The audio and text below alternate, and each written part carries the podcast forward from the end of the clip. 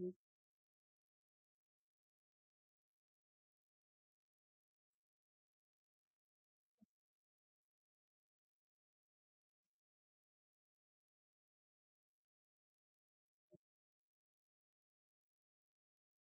Hey, thanks. Thank you so much for inviting me on. It's a true honor.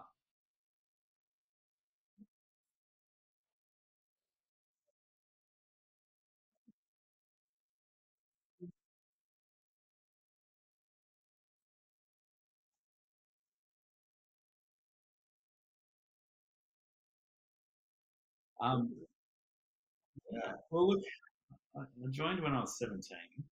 Um, my early years pre going into defence were, were spent um, at boarding school for the most part. I'm a bit of a product of the institution. Um, did did okay at school, but was pretty keen on joining the A D F um, in my later years of, of school, uh, and and was driven to go down that path. Uni just didn't seem like the right fit for me at that stage, um, and and I was a bit like at the time. You know, I I finished school in two thousand eight.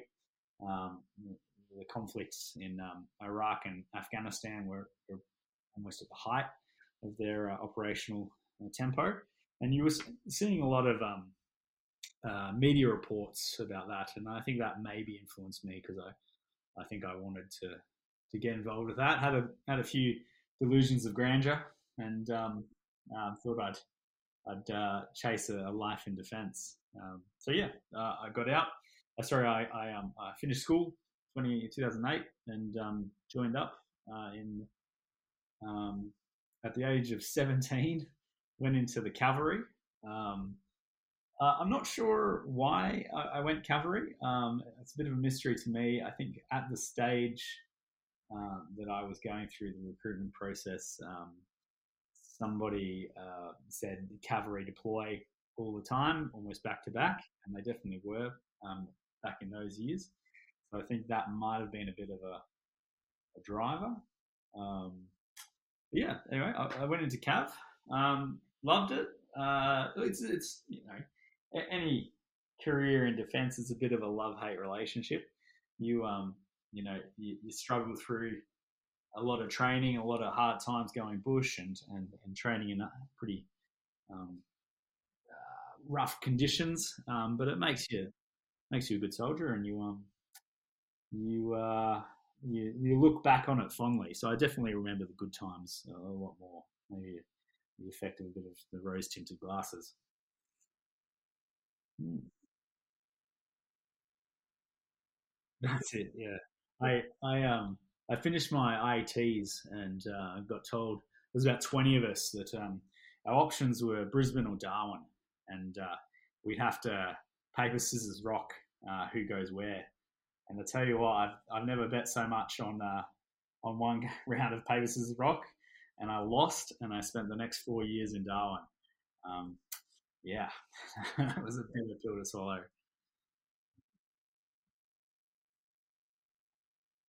True. That's good. It's also uh, it's a it's a rough training area uh, up at uh, Mount Bundy in the dust and the, and the bush.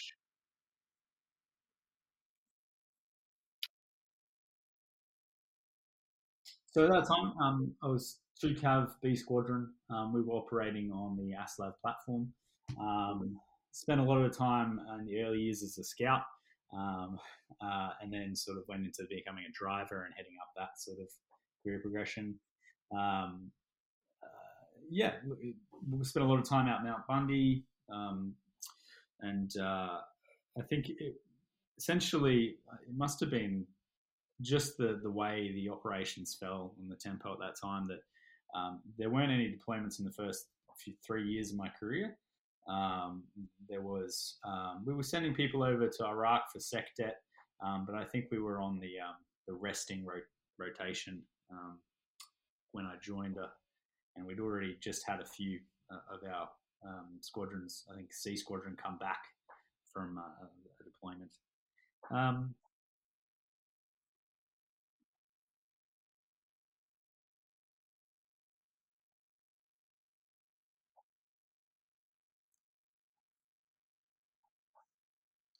Not really. Look, you know, the only interaction I think we had was going to the R A P.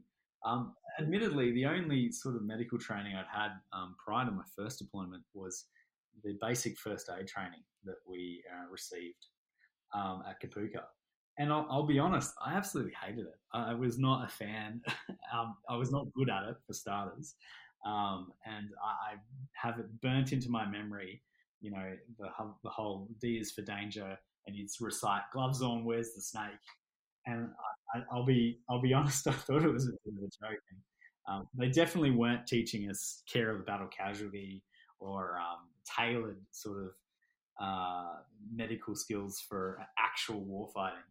Um, so as far as um, medicine goes, I didn't really have any um, skills. Um, we did a bit of pre-deployment for training um, uh, in Almatha Air Base um, before our insertion, uh, sort of um, the commencement of our deployment.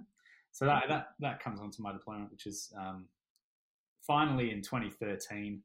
Um, I, I was a part of A T F two. Um, I was deploying as a P M V crew commander as part of two Cav task force, um, providing the um, uplift for NATO mentors who were uh, mentoring the um, Afghan National Army Officers Academy cadets, the Sandhurst in the Sand, um, in Kabul. And uh, yeah, when we finally got on that deployment, um, it was a bit of a whirlwind getting into country. Um, uh, definitely went in there bushy-eyed, sort of didn't know what to expect, although thankfully I had a few good corporals who had many deployments under their belt. Um, even though I was deploying for the first time, I was, I was still a crew commander and had um, responsibilities. Um, and so I was a, it was a sharp learning curve, um, but a beautiful country. Um, love the work, love working um, with the uh, other NATO forces, particularly the Scots Dragoon Guard. Um, and uh, a few of our um, mentors were from New Zealand as well. Um, so we had a good mix, uh, a good crowd, and uh, the work, while a bit uh, monotonous, um, was definitely a thrill uh, as opposed to training out at Mount Bundy. Um, so I loved it. My, my first deployment, I, I kind of, kind of got the bug to to um, to go to the Middle East and, and that sort of vibe and that world. Yeah.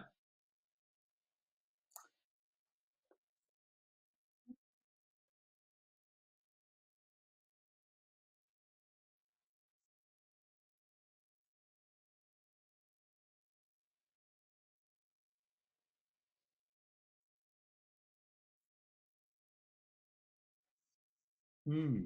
Yeah, so we, we would cycle through uh, moving the mentors from the, uh, it was known as Camp Qargha. Um, there was a NATO base that we would, um, we essentially lived and, and slept at. Um, and during the day, we would drive the mentors out to the um, the barracks and the training area for the um, Afghan Army officers. Um, uh, we then also cycled between doing uh, road moves from the Camp Qargha, from Camp Qargha to um, Kaya, which is uh, the Kabul International Airport. Um, uh, if you, for those of your listeners that um, are familiar with uh, Kabul itself, um, you've essentially got uh, the city in a, in a bit of a basin, and on the north side you've got the airport, and it's got a, a military component on the north, or it did back in twenty thirteen, um, and a civilian side on the south. Camp Qargha was approximately, I'd say, twenty kays um, out um, to the west. Um, and we would do road moves from um, the airport to the camp and, and back again. Um, uh, so we would do that. And then we were also cycling through uh, being a, a part of the Q R F um, team. Um, we would share that responsibility with the um, Scots Dragoon Guards as well. Um, and, and during uh, my deployment, we um, we did experience a green on blue incident. Um, it happened, uh, I'd say, on the tail uh, the tail end of, of the deployment. Um, an incident occurred where uh, uh, a, a laptop was found um, by the Afghan Army um, uh, training staff. And there was this immediate panic that uh, we didn't know where this laptop came from. Um, it had been essentially picked up by the, the contracted cleaners, and uh, they tried to smuggle it out. They were caught by the outer perimeter Afghan guards. Um, so uh, that sent off uh, alarm bells. The um, the uh, the NATO sort of team were very concerned that it might have crypto or information on it um, that they didn't want to get out.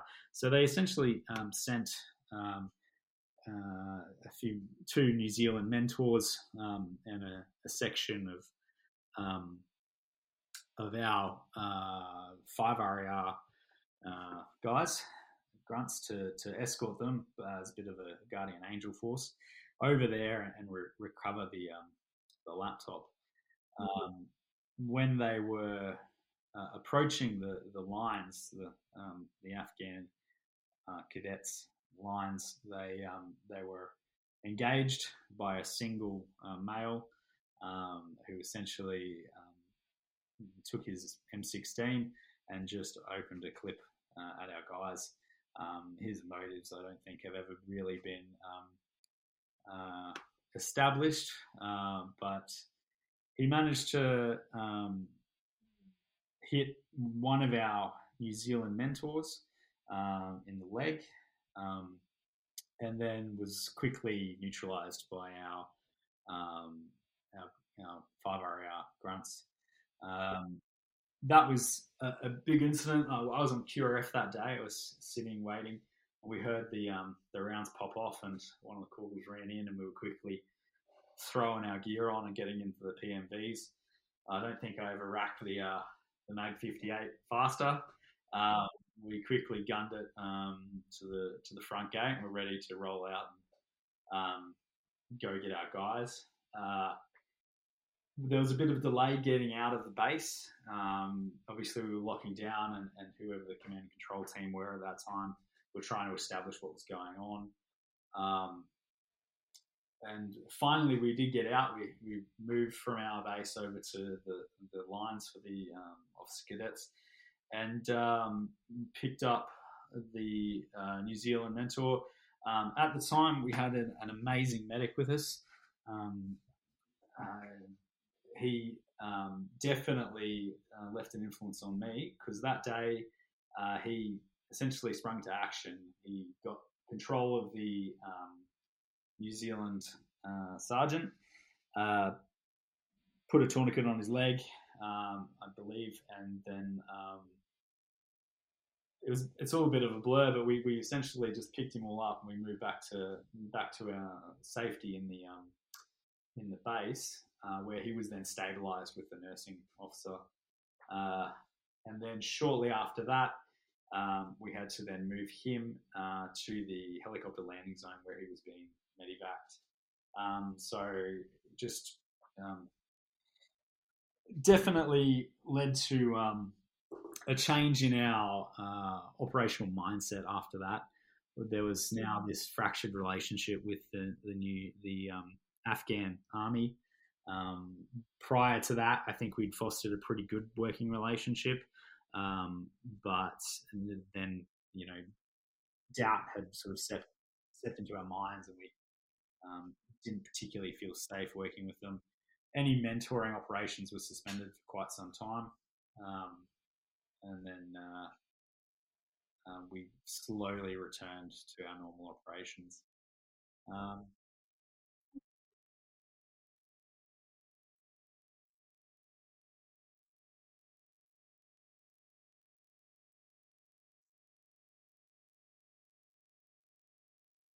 yeah. I,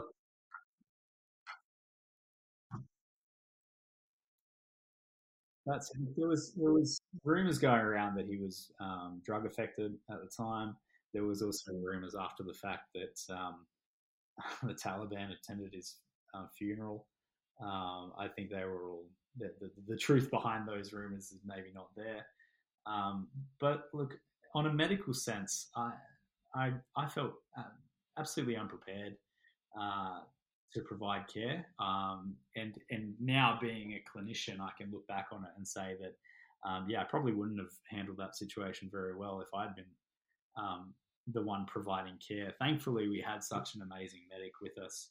Um, and I believe that experience later influenced my decision to go into paramedicine.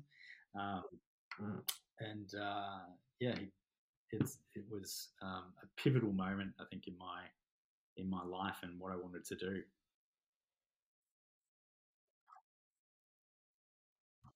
That's it. I think I think he just appeared super calm.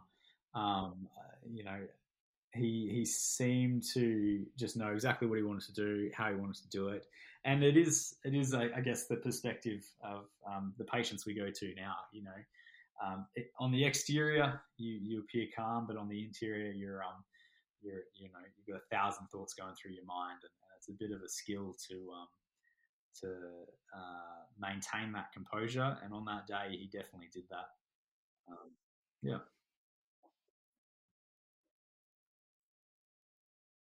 That's it.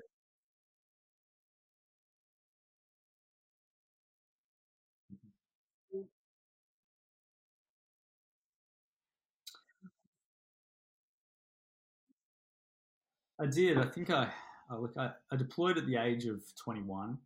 Um, I got back uh, back to Darwin during my deployment. I'd been given a, a, um, a posting order, and I was to be sent down to Uh, Edinburgh. Uh, sadly, I was the only one to to get that posting, and all my mates on that trip were going, were staying in, in Darwin, and then later going to Townsville. Um, I think that change of scenery um, and noting the fact that I was, you know, uh, at that stage twenty-two, um, uh, I think I was keen to have a change. Um, I wanted to go experience um, travel uh, at the, you know, the first five years of my my career in the army. You know, you, you were um, subject to what the army wanted to do with you, and I think I was I was um, jonesing for a bit of autonomy. So look, I, I got out. I got out in twenty fourteen. Um, went immediately over to Canada um, uh, and did a, a year at the. at Whistler, uh, doing the ski bunny life. Um, I, I bumped into a few ski patrol guys and uh, had a few beers with them, and, and they said that they were all paramedics, and it just there was a, a drive that maybe, hey, look, I could see myself doing ski patrolling. Um, and so I, I decided I'd, I'd spend my money, my deployment money, on a bit of education, um, invest in myself, and, and go to South Africa. Um, where I wanted to complete a um, remote medical technician course. Um, and during that course, um, I was able to uh, ride along uh, for several weeks um, doing frontline uh, response. Uh, and it was incredible. Um, definitely got the bug then and there. Um, going to back-to-back stabbings, shootings, Um, traumatic arrests, the like of which, like, I haven't seen in, in, in my entire career in uh, in Australia.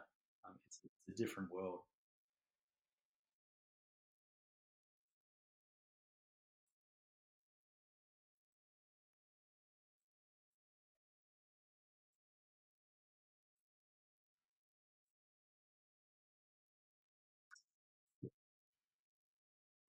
Well, look, as a student, we were given um, Kevlar vests and uh, pepper spray and a taser, um, and told, look, if you need to defend yourself, do it. If things go awry, just um, drop your gear and head up into the hills.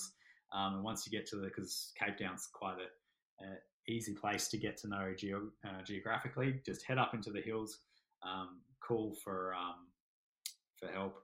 Um, but yeah, so this is, Cape Town is, is the South Africa's the Wild West. Um, uh, it's it's a very dangerous place. It's beautiful, stunning, um, and the people there are, are very lovely, very um, direct. I think is how I would put their sort of behaviour. Clinically, they're very on point. Um, I don't think you could find a better paramedic in the world. Um, outside of um, South Africa, just because they are dealing with such crazy, um, uh, traumatic work. Um, but the course itself, look, I remember doing, um, uh, the first time I pushed chest was on a fourteen-year-old um, who'd been stabbed several times in the township. He'd then legged it to one of the fire stations, and in the course he'd bled out uh, quite a bit and collapsed at the fire station. The uh, fireys worked on him, and we arrived, and, and um, that was one of the first big jobs I went to, and I was... Um, uh, Yeah, uh, blown away. Uh, a the age of the the, the patient, um, as well as like the amount of trauma he'd suffered.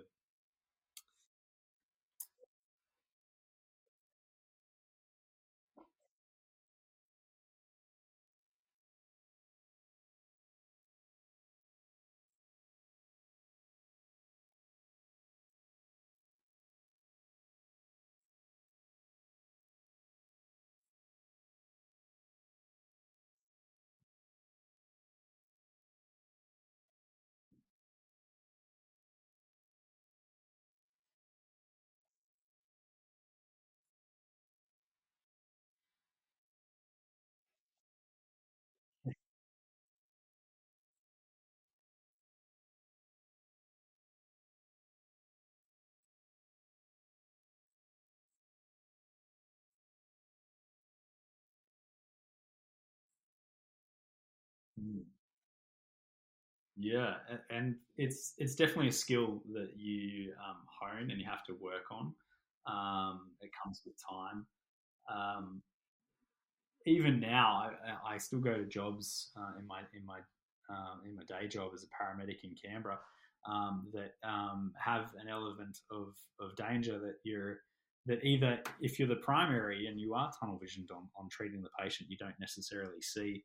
Um, and um, so it's not just in, in these crazy parts of the world. You can definitely fall into the trap of, of becoming complacent and um, uh, not identifying dangers uh, here in Australia. But um, yeah, look, uh, the, the experience in Cape Town was incredible. Um, from that course, I was given a, um, a, a qualification that was actually a U K-based qualification as an E M T. Um, and as part of that, I had to then go uh, get employment in London uh, to get some clinical hours. Um, so I picked up my life. I was a free agent, and I, I went over to London, got a got a job with Falk. Um, at that time, they would just acquired a, a small sort of uh, ambulance company called um, Frontline Medical Response, um, Uh, and we were doing um, triple zero calls, frontline work, supplementing the London ambulance service. Um, we were working out of East London in, in Aldgate, which, again, another dodgy part of London, um, has a bit of a reputation. Um, and I guess that was the first time I was, I was getting paid employment as an E M T um, and, and sort of cutting my teeth and, and developing my, my skills. Um,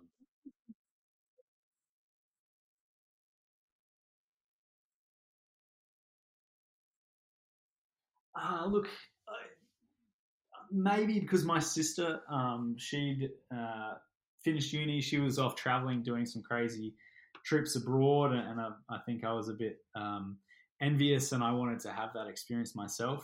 Uh, I wanted to to to travel, see the world, um, get a bit of uh, a few miles under my belt, um, and. I think I think the, the one of the best things about the military, at least going in and then coming out of the military, and again, this is not everyone's experience, but I, I definitely saw the military as a safety net once I got out. I thought, you know what, I can I can achieve anything, I can go and do anything, because at the end of the day, I know that the army's there and they'll take me back if I need to come back. And I thought that was a huge um, uh, motivator or um, empowerment, uh, a means of empowerment to then go spend the money on, on chasing uh, education and, and travels abroad. So uh, for the for the um, listeners that are thinking about getting into defence or, or getting out of defence and are a bit um, concerned or apprehensive about what their, their life is going to be like after defence, um, uh, I think of it as a motivator. You can go to uni and, and try and study that hard degree, because at the end of the day, you know, um, if you if you're able to get back in, that you you know you can go back to that life. Um, so I, I definitely tried to use it as a as a, a, a motivator or a crux. Uh, but while I was in London, uh, I was having a great time. I uh, definitely didn't want to stop at E M T. I was keen to get up and, and study paramedicine. I actually approached uh, Greenwich University to study a uh, to become a paramedic and, and register with um, H C P C. Uh, but before I could do that, I was going through the um, recruitment process. I before I could get accepted and start that, I was approached by um, a mate who um, suggested I apply for a job back in Afghanistan. Um, I, I loved my deployment and, and was definitely keen to go back. Um, so uh, I applied and I, I managed to get a gig as a close protection officer um, at the Australian Embassy, um, uh, essentially looking after the diplomats back in Kabul, the, the city that I knew. Um, and, um, I, I was immensely lucky, lucky to get that job, and I ended up staying in Kabul for the next four years, um, working as a as a security slash medic um, for the embassy.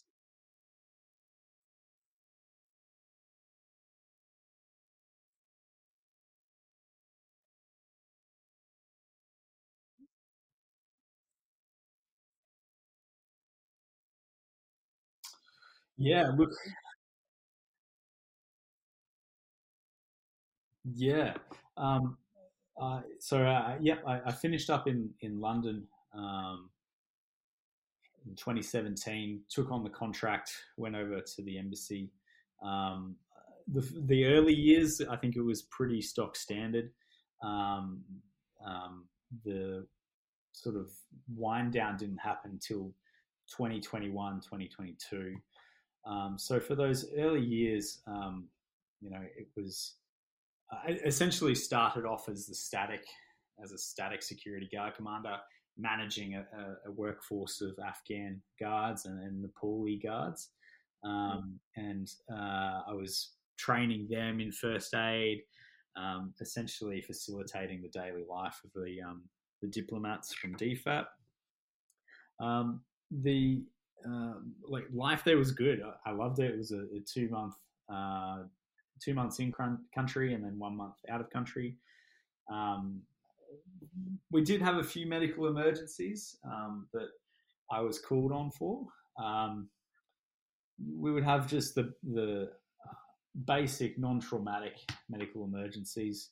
Um, I remember one of our Afghan contractors working on a roof, and you can imagine that they Um, they weren't exactly abiding by the safety at heights guidelines that Australia has. And this, this poor Afghan um, contractor, he uh, he slipped to and, and fallen and about three floors and um, ended up getting a neck of femur fracture. Um, so it was called to him. We kind of uh, stabilised him, did a basic um, traction splint, and because he wasn't uh, an Australian um, or a diplomat, he um, he was pretty much thrown into a, a taxi uh, and taken to the local Afghan hospital, uh, and then from there, uh, his care was taken uh, taken over by the, the local health system. Um, but in addition to that, we did have a few emergencies with our Australian staff. Um, we had uh, one of our facilities managers um, have a bit of a medical emergency. He uh, he. previously had a triple A. Um, he'd uh, was very, very lucky that his previous triple A was only a, a mild leak, and uh, he'd been patched up um, at another embassy in, in Africa, in Nairobi. Um, recovered, and then he managed to get uh, onto the contract in, in Kabul. Um, one day he was down at the gym working out um, when he, he essentially had a syncope. Um, had uh, um, essentially the same symptoms that he experienced in his previous triple A. So from there, um, we had to facilitate his move. Um, out of out of the embassy to uh, the airport, and then his evacuation. Um, it definitely put me under the pump because um, you know we, we didn't have access to any imaging. We we essentially had to make a gut call, and and um, he was very much um, apprehensive about leaving and, and, and going to seek further medical care um, because he knew that if um, if it was nothing, um, he would maybe have questions about his uh, his career and his posting. So he didn't really want to go.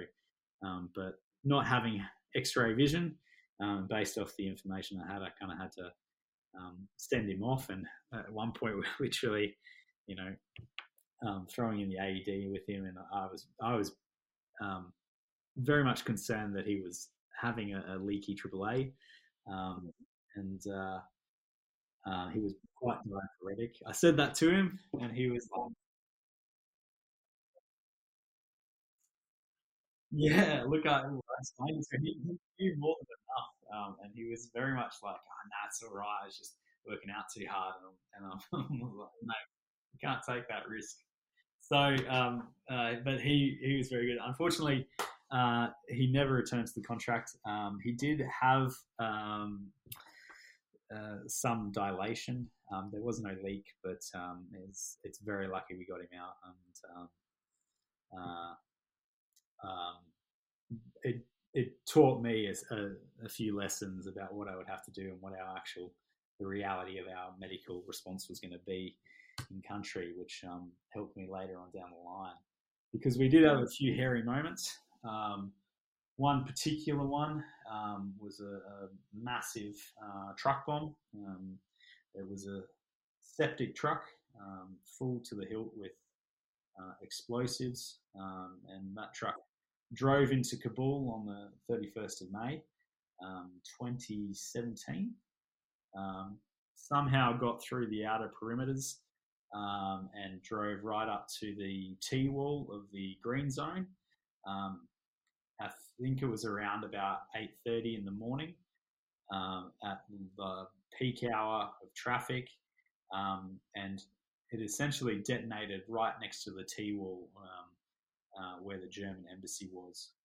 Um, to give a bit of context, uh, that truck bomb um, took out about one hundred fifty Afghans, uh, wounded another um, four hundred plus. Um, and, and if you think about um, those numbers and try and put all those people in one city block, you can kind of picture how busy that area was when it went off. Um, Blew in the T-wall. I think it's um, it injured a few uh, of the German embassy staff. Um, for us, we were approximately eight hundred metres away, uh, and the shockwave hit us. I, I remember sitting in the um, the essentially the, the point of contact control centre, um, and uh, getting hit with the shockwave, and all the, the tiles of the false ceiling fell in. Um, Few of our diplomats got blown over. They were um, caught in sort of doorways or or hallways where there was a pressure gradient, and they were blown over. Um, um, and then we went into sort of lockdown mode. Um, uh, several minutes later, we were expecting um, potential casualties to rock up at our checkpoints, um, and we did. We had. Uh, two Australian journalists or reporters, um, passport holders that rocked up at our checkpoint, um, having had received concussion and, and shrapnel injuries. Um, so I was I was asked to attend to them.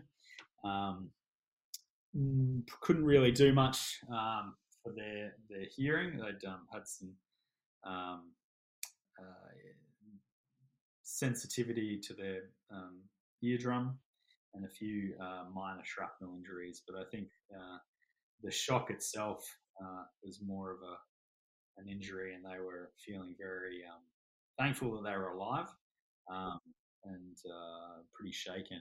And, and many of our diplomats after that incident um, returned to Australia to never come back.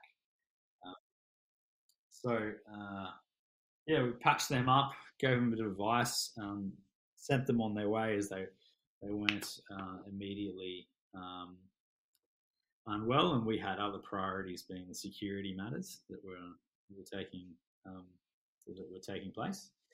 Um, but yep.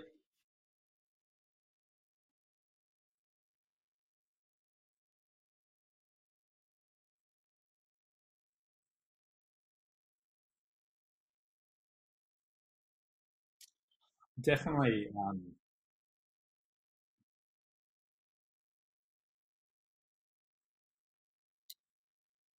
yeah, look, it, it definitely um, was a consideration. Wanted to, to go out there and help. Um, I think uh, in that circumstance, I was very much, um, uh, I was wearing two hats, um, being the medic, but also being responsible for security of one of the, the residences. So I, I couldn't abandon um, the, the immediate need, which essentially was what I was there for, which was looking after the diplomats. Um, we did experience a, a slow flow of um, uh, injured people, or people that had um, minor shrapnel uh, injuries present to to our um, through one of our one or two of our three checkpoints. Um, Essentially, the guys that we were working with had all received some level of first aid training um, and were providing whatever care they could. But if they weren't an Australian um, passport holder, we were very much limited to what we could do with them. Uh, that being, we weren't able to bring them into the facility or provide shelter or care. We essentially had to patch them up um, and then send them uh, onto the, the health facility, either Um, being the, the local um, health facility, or to um, the airport, um, the military side, uh, roll, uh, roll one, roll, roll three, sorry. Um, so yeah, look, that was that was a, a massive, um, massive truck blast and huge incident. Um, pieces of that truck were found at our embassy, as well as a few other facilities, because uh, it was just a just been dispersed all over the city, um, and the crater, I think I've got a photo of it, was at least, you know, um, ten meters deep. Um, it was just incredible how much power was involved in that. Um, so um, later on, um, at the tail end of my time in, in Kabul at the embassy, um, I Uh, was finishing up my degree. Um, I was keen to come back to Australia and, and get employment as a paramedic with one of the state services. So um, in twenty twenty, uh, I managed to secure um, yeah, um, employment with the A C T Ambulance Service, um, and that essentially meant that I had to had to leave the embassy uh, to go do that full time. I very much had the intent to leave, go finish my grad program, um, uh, get some time on road, but also to come back to, to Kabul, um, to return to the embassy, because it was such a good life. Um, I loved my mates there. I loved the, the job, and um, uh, I didn't want to give that up. But unfortunately, uh, COVID hit to start. Um, so uh, I was a grad on road with the A C T Ambulance while um, the pandemic was breaking out. I think it was quite fortuitous that I left when I did, um, because a lot of my mates that were at the embassy got caught there um, as the international uh, borders and lockdown started taking an effect. Taking effect, um, they were just unable to fly out, including the diplomats um, in the in the early months. Um, so uh, I, I have a few mates that were stuck in country for several weeks, um, correction, several months um, before they were able to get any relief. Um, meanwhile, from my perspective, I, I started as a grad with the A C T Ambulance Service and was um, enjoyed maybe two weeks on road where there was a, a lower tempo of calls and jobs coming through before it quickly escalated and we were dealing with uh, the usual um usual caseload. I guess it wasn't until twenty twenty-one when we started to see the actual waves of COVID um, propagate through uh, the community. Um, and um, convert, uh, at the same time, um, we saw all the events taking place in Kabul. Um, because I hadn't been there in twenty in, in the year of twenty twenty, um, I wasn't present to to watch the embassy sort of downsize, um, mothball their their um, diplomatic uh, missions and sort of reduce their footprint. Um, the Australian Embassy shut um, prior to the um, uh, prior to the twenty twenty-one um, collapse of the Afghan government. Um, so, from my perspective, back in Australia, it was a it was a tough time um, watching um, the events take place on the news in Kabul. Um, very much felt. Um, Uh, conflicting emotions about uh, what was going on there. Um, definitely a bit of um, anger, a bit of um, uh, sadness for the, the people, um, and um, kind of just was wishing that it hadn't gone down the way it did and that I was still over there. But um, I think, like many Afghan vets, it was something we had to kind of uh, wrestle with and expect.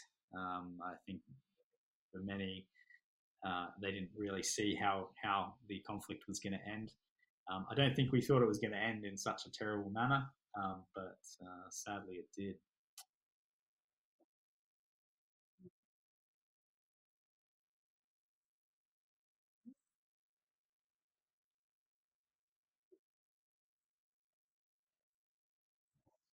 Mm.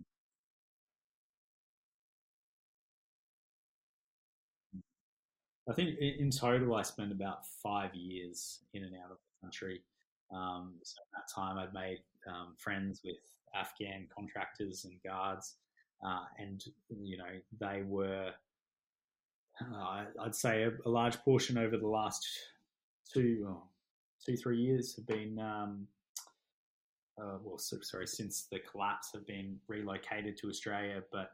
During the initial months, I remember getting messages on Facebook from people that were stuck there, that were mates, and um, trying to to pass on their information to D FAT to try and help them, because it was just it was absolute chaos, um, um, and uh, these people were fighting for their lives. They were definitely a target. Um, so having worked with the the, um, the Europeans, the NATO forces. Um,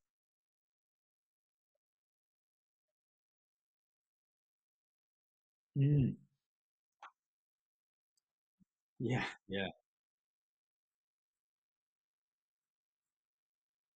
yeah. And having spoken to my mates who were over there, I think that it's, it's a common thread of people just being quite um, uh, depressed or, or um, Uh, conflicted about what happened, considering how many years we were in there, or how many mates that have lost their their life, literal um, blood spent trying to establish a, a democracy and uh, a functioning state uh, nation, so they all just disappear and evaporate in the um, in the space of a few days, a few weeks. Um, mm.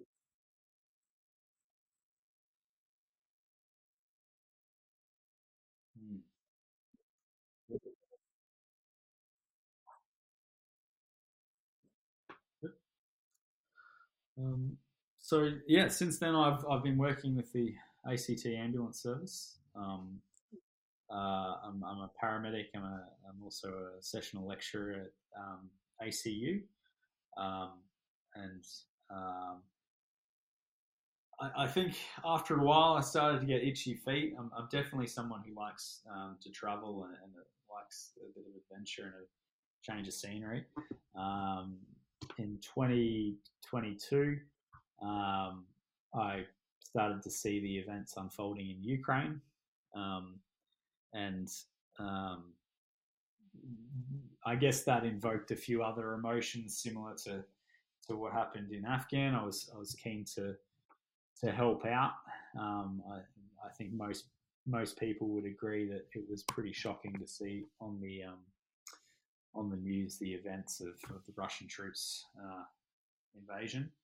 Um, and so uh, having you know, medical capabilities and um, uh, not having any any children or any immediate um, ties to to not to prevent me going over there. I sat down with my my partner and we discussed potentially doing uh, well for me to do a, a deployment to Ukraine and um, provide medical assistance. Um, I definitely uh, was keen to get in there as a humanitarian um, and, and separate myself from the fighting and just focus on the healthcare. Um, my days of carrying um, carrying a, a, a long gun are over, and I definitely see my life now as a as a clinician. Um, and I wanted to go over there and, and um, help out, essentially. So I started looking for N G Os that would take me on. Um, and uh, my partner, because in the early early months, it was very much touch and go, and we were thought, thinking, is this the next big conflict? Um, should we sit on it? And so I waited about four months um, before I was successful in getting um, a position with an N G O called Frontline Medics dot org. Um, they were a small um, N G O that was um, in its infancy. Um, I collected a whole heap of resources here in, in Canberra and, and essentially jumped on a plane and flew over to Poland, where I um, inserted into uh, into Ukraine um, via uh, the border um, not far from Lviv. Um, moved into uh, Dnipro, where the headquarters was set up, and we then from there started um, doing medical evacuation. Um, the N G O uh, had um, three main responsibilities that they were running, um, being uh, a pop-up clinic uh, in the liberated areas, medical evacuation, uh, and then healthcare at one of the sort of um, displaced, internally displaced refugee camps. Um, and um, uh, as far as conflicts go, I think I saw more trauma in the six weeks of my deployment uh, in in Ukraine than I had in my entire career, um, being between being a soldier and a, and a medic in um, in Canberra. Um, the just sheer quantity of of patients coming through was incredible. Um, and uh, we were able to operate within about fifteen to twenty kilometres of the front line, um, essentially receiving the influx of of uh, refugees uh, fleeing westward, and we would receive them, start providing assistance, and then facilitating their evacuation to the refugee processing centres.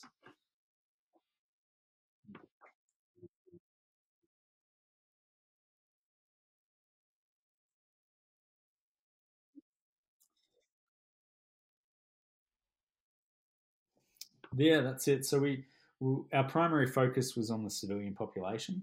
Um, we uh, mostly in the early weeks were operating around the town of Kupyansk, um, which is essentially a, a town based on a, a water feature, a river that runs north to south. Um, the uh, Ukrainians had had quite um, a successful counteroffensive as they were pushing the, the Russians out, and the, as the Russians were escaping, they were um, blowing all the bridges on that river. Um, at Kupyansk, they'd um, they'd blown the bridge, um, but they hadn't blown the pedestrian footpath. Um, so um, while vehicles couldn't cross over, the refugees could come to that bridge, walk over, and then be received by all the um, humanitarian N G Os.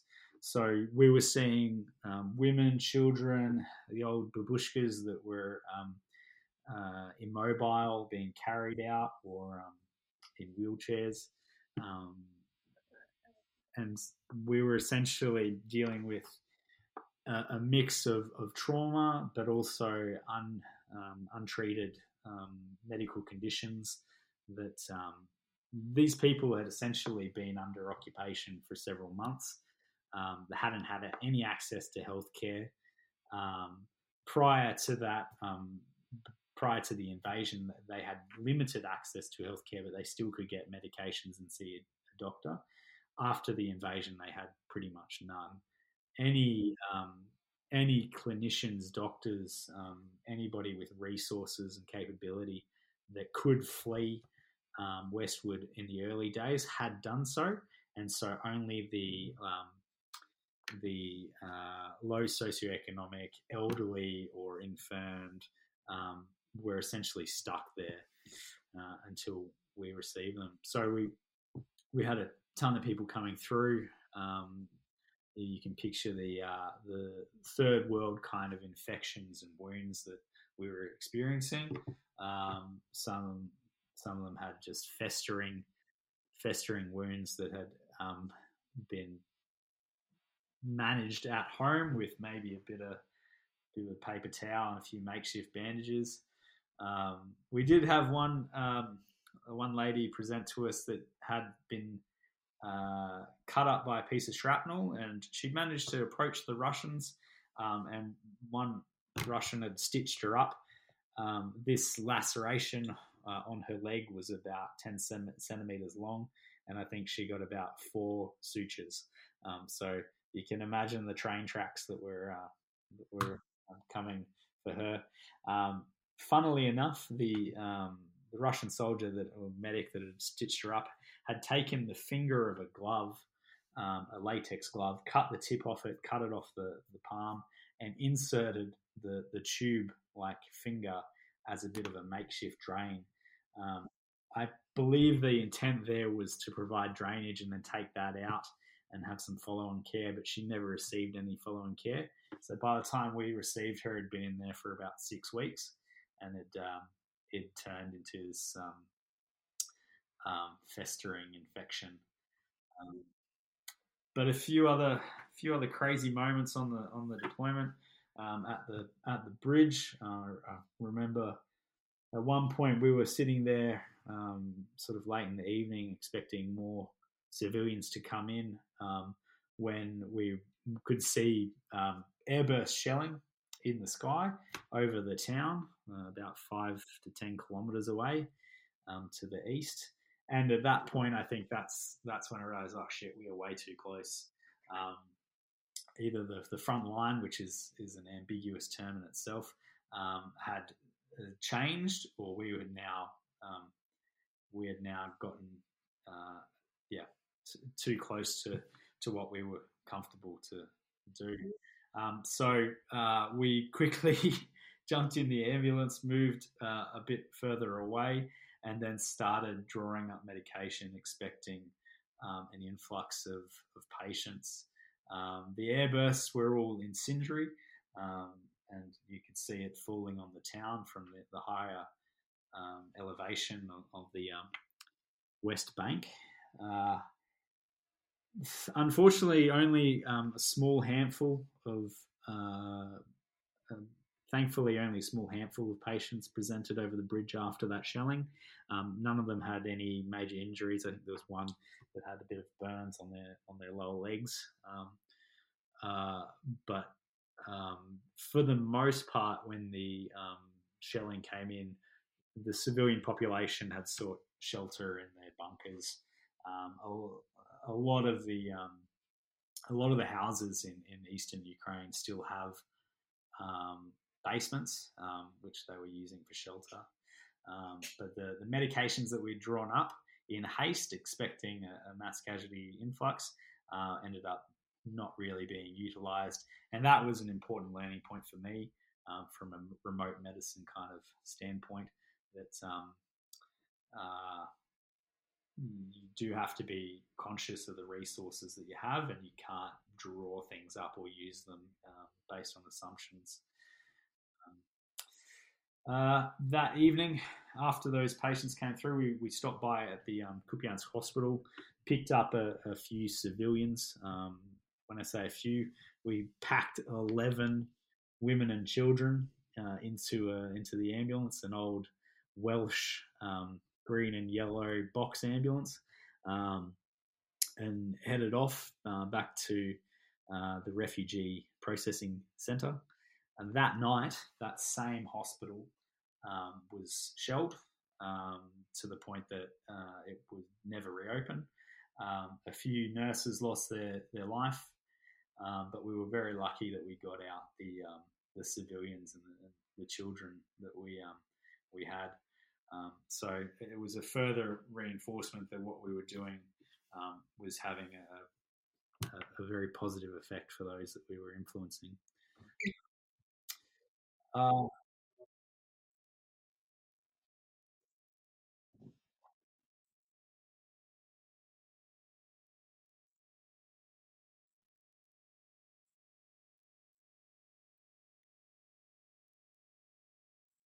yeah.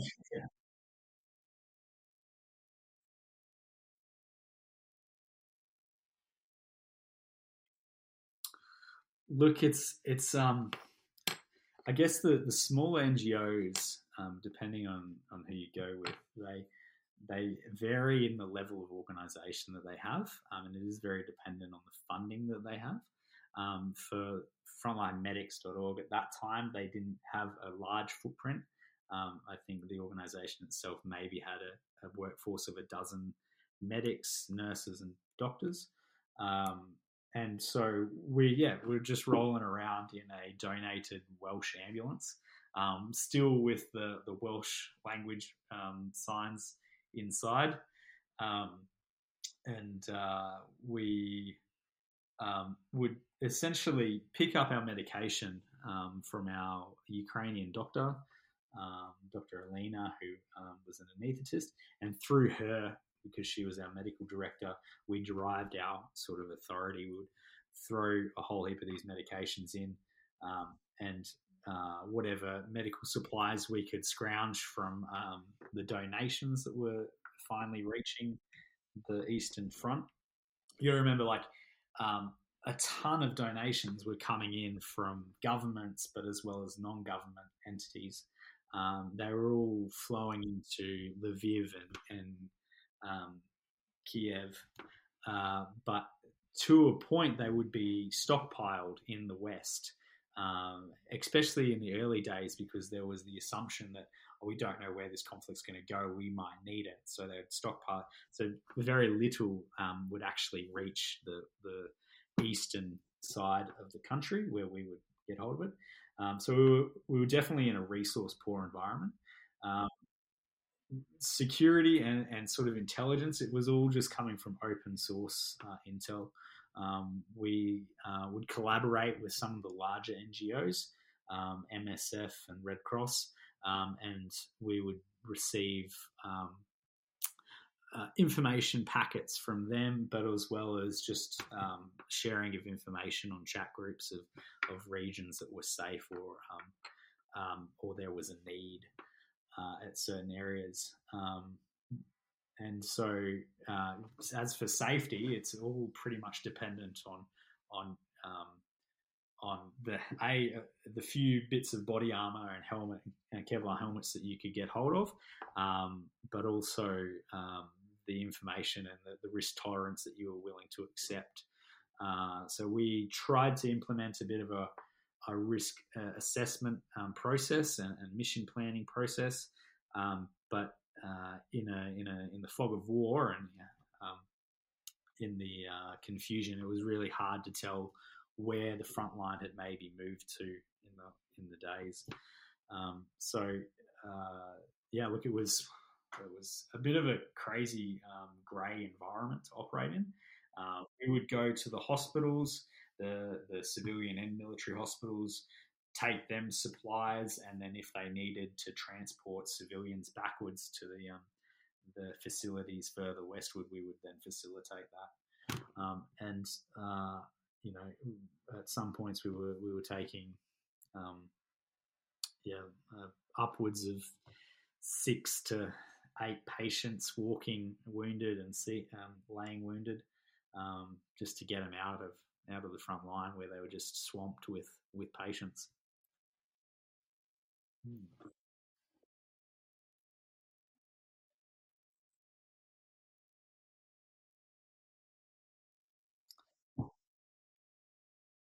Yeah, look, ah, That's it. And as a as a former defence member, um, I, I'm and contractor, I, I'm used to an environment where there's a lot of planning, rigidity, um, funding, and um, a clear hierarchy.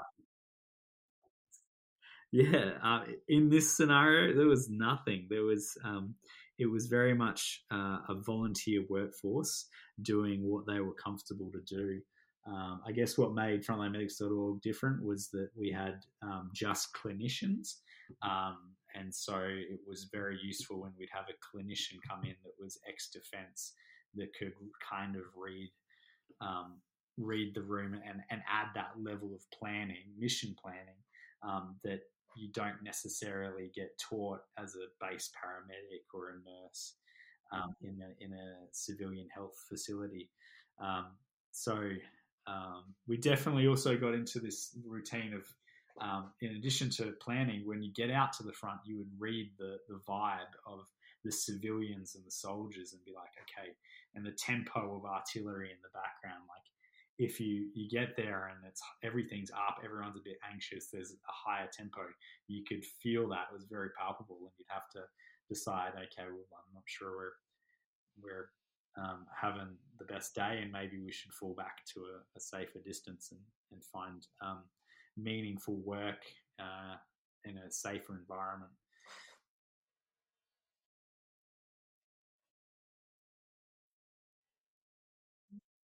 Yeah, uh, Google Translate gets you to a point. Um, we learn a few phrases.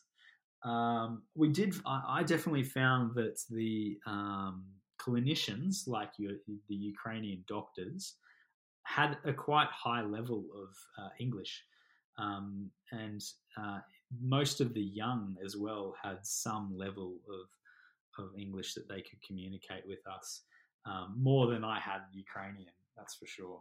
Uh, it was your older population, your older demographic that didn't really have any.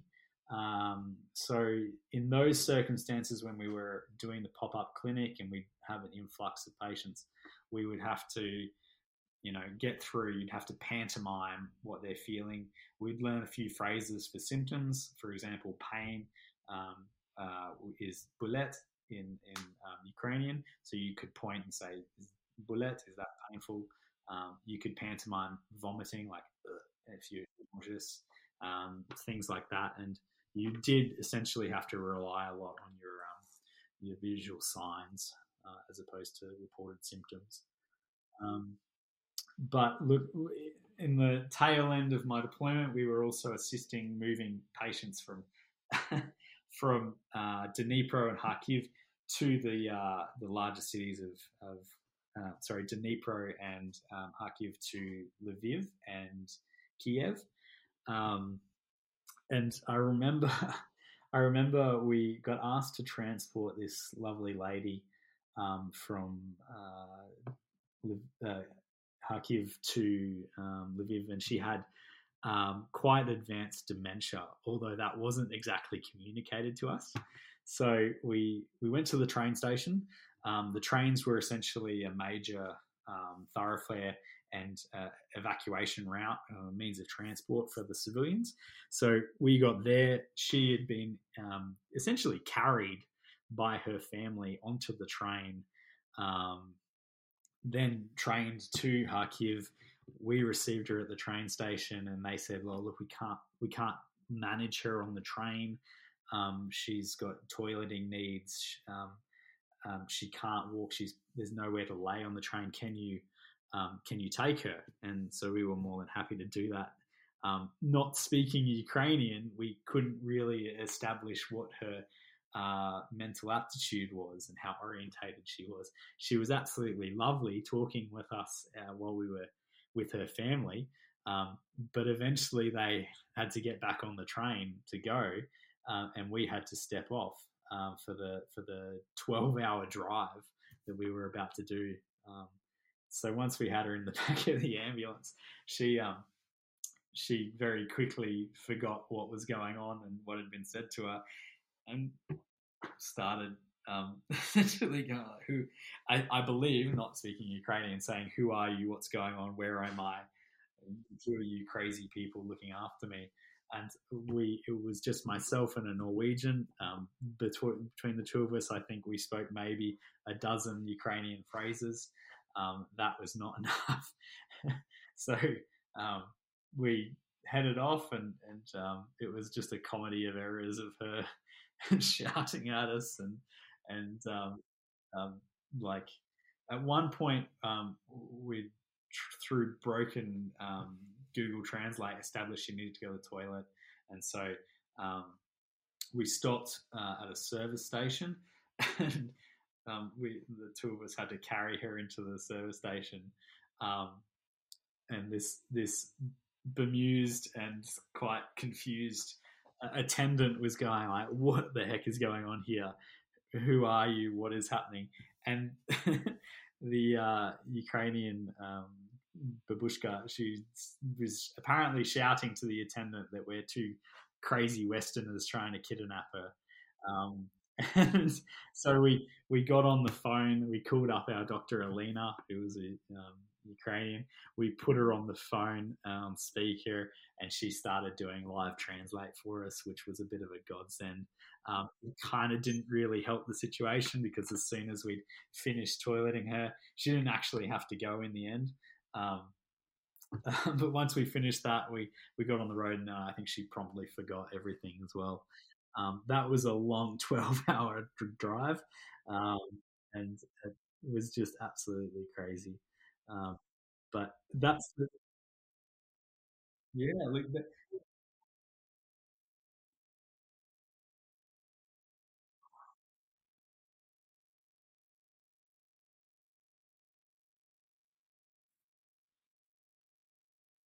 yeah, yeah, and like these these conditions don't stop just because there's a war on.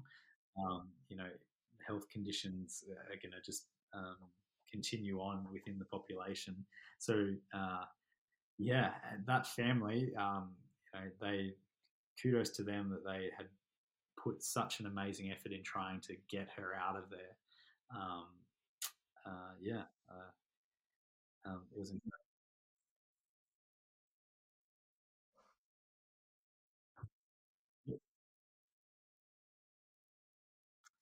Yeah, um, it was a look. It was an incredible experience. Um, I I took a lot away from it from a, a clinical point of view. I think um, selfishly, I did go there to to see what the health system was like under those those circumstances, and see the clinicians working in that environment, so I could, in addition to wanting to help out, experience that life. Mm. Um, Um, and, and uh, I'm very thankful to having having been able to go, having such a lovely partner that um, was in, um, supportive of me going over. Um, I, I have no intentions of going back, sadly. I think my partner deserves me here for now. Um, I do can still work with um, Frontline Medics. I do um, some administrative work for them. Um, but... Uh, At this stage, I'm just continuing my work as a paramedic and, and studying and teaching. Um, mm.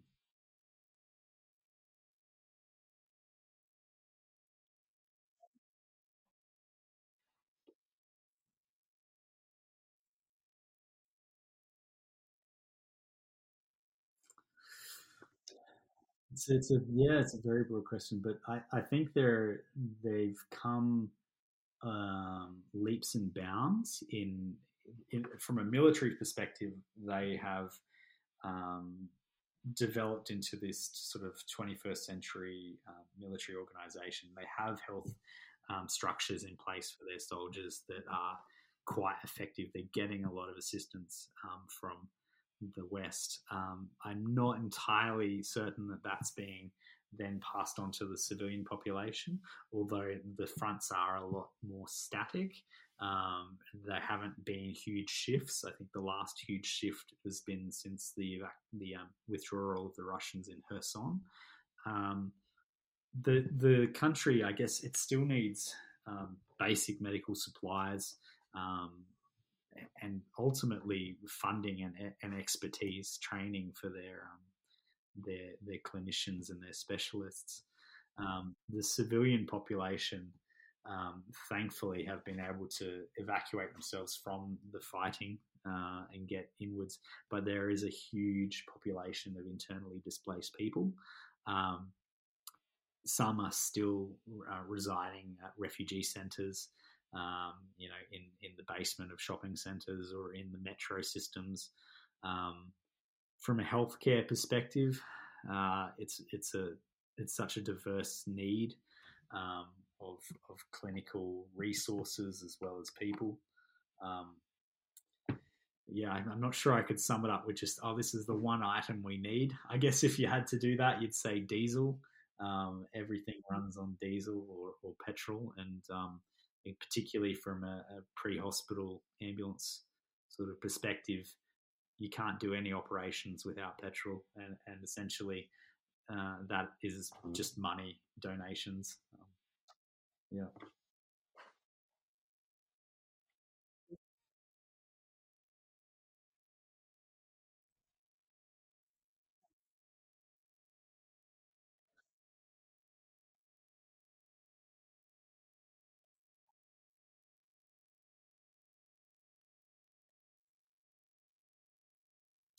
Thank you so much, Emma, for having me on. It's a, it's, a, it's an absolute honour to be able to speak to your audience.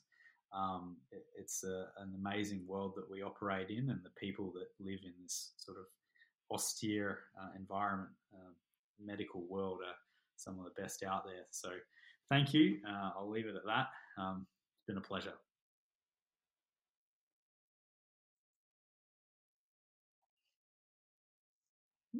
Not really. I think that's that's pretty. That was a pretty good vibe. Um, did you did you enjoy that? Did that? I hope I didn't stumble on my words too much. I do sing to on an R a lot.